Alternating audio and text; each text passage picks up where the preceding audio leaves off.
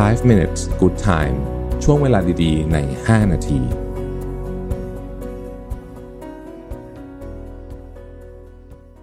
สวัสดีครับ5 minutes ครับคุณอยู่กับรวิทย์ หานอุตสาหะครับวันนี้เอาบทความหนึ่งนะฮะมาจากเว็บไซต์ชื่อว่า The Making of a Millionaire นะฮะเป็นคนเขียนชื่อว่า Rocco Pandola นะฮะน่าสนใจเพราะว่าเขาเนี่ย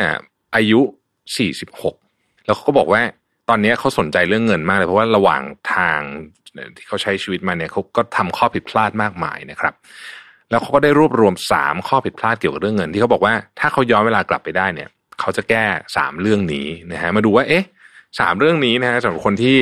อายุ46นี่ซึ่งก็มาเลยครึ่งทางการทำงานแล้วเนี่ยนะฮะเป็นยังไงบ้างนะครับเขาบอกว่าอันที่1เนี่ยนะฮะเขาบอกว่าเขาจะซื้อหุ้นเนี่ยนะฮะแล้วทิ้งไว้อย่างน้อยๆ15ปีนะฮะคือฟังดูก็ค่อนข้างจะนานมากทีเดียวเขาบอกว่าเนี่ยที่ผ่านมาเนี่ยสิ่งหนึ่งที่เขาเสียใจมากคือเขาซื้อขายหุ้นเนี่ยเยอะเกินไปแล้วมันก็จะมีช่วงเวลาที่เขาออกจากตลาดไปเลยนะฮะในช่วงเวลาที่ตลาดไม่ดีนะครับเขาก็จะออกจากตลาดไปเลยนะเขารู้สึกว่าอันนี้เนี่ยเป็นสิ่งที่น่าเสียดายมากนะครับเขาบอกว่าเขาใช้อารมณ์ในการซื้อขายหุ้นเนี่ยเยอะนะฮะตามเพื่อนอะไรนู่นนี่เนี่ยเบ็ดเสร็จแล้วเนี่ยเขาก็ยังได้กำไรนะแต่เขาคิดว่าทั้งหมดถ้าเริ่มวันแรกที่เขาซื้อหุ้นเลยเนี่ยนะฮะช่วงแรกๆหรือปีแรกที่ซื้อหุ้นเลยแล้วเขาไม่ขายเลยเนี่ยนะฮะป่านนี้เนี่ยเขามีเงินเยอะกว่านี้เยอะนะครับอันที่2นะครับน่าสนใจมากเลยฮะเขาบอกว่าเขาจะไม่ใช้เครดิตการ์ด not once นะใช้คำนี้เลยนะฮะบอกว่าเขาเนี่ยเคยเป็นหนี้บัตรเครดิตแบบโหดร้ายมากๆแล้วก็กดเงินจากบัตรเครดิตเลยจนกระทั่งเป็นเรื่องราวใหญ่โตกว่าจะแก้เรื่องบัตรเครดิตได้เขาก็ใช้เวลาหลายปีเขาบอกว่ามันไม่ได้แค่ดึงใช้คำว่าไม่ได้ดึงแค่เรื่องเงินจากเขาไปอย่างเดียวนะมันดึงสุขภาพจิตเรื่องความสัมพันธ์ของคนรอบข้างหรือแม้แต่เขารู้สึกว่าส่วนหนึ่งอ่ะเขาอาจจะเคยทำนิสัยไม่ดีใส่หลายๆคนนะครับที่มันเกี่ยวข้องกับเรื่องบัตรเครดิตนะครับ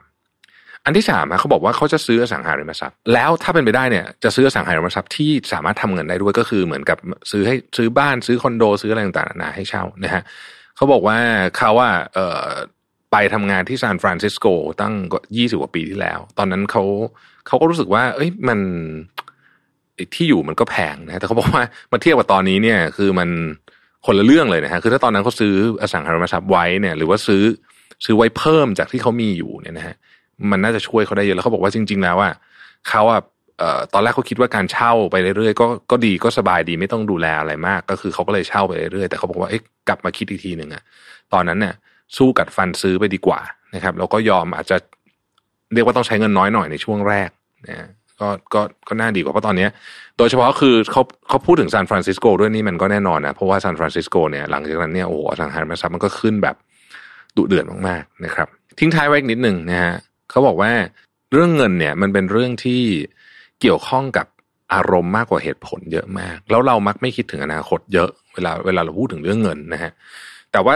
เขาบอกว่าสิ่งที่มันเจ็บปวดที่สุดตอนที่อายุเยอะขึ้นมาเนี่ยก็คือการที่เราไม่เข้าใจเรื่องเงินแล้วก็ใช้เงินแบบผิดๆนี่แหละเขาถึงบอกว่าเนี่ยคือ3อย่างที่เขาอยากจะกลับไปแล้วมันก็จะ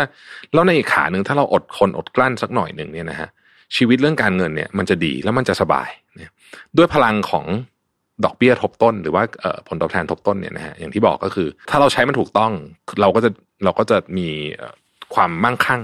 แต่ถ้าเราใช้มันผิดเนี่ยเราก็จะมีหนี้มโหฬารเช่นกันนะครับขอบคุณที่ติดตาม5 minutes นะครับสวัสดีครับ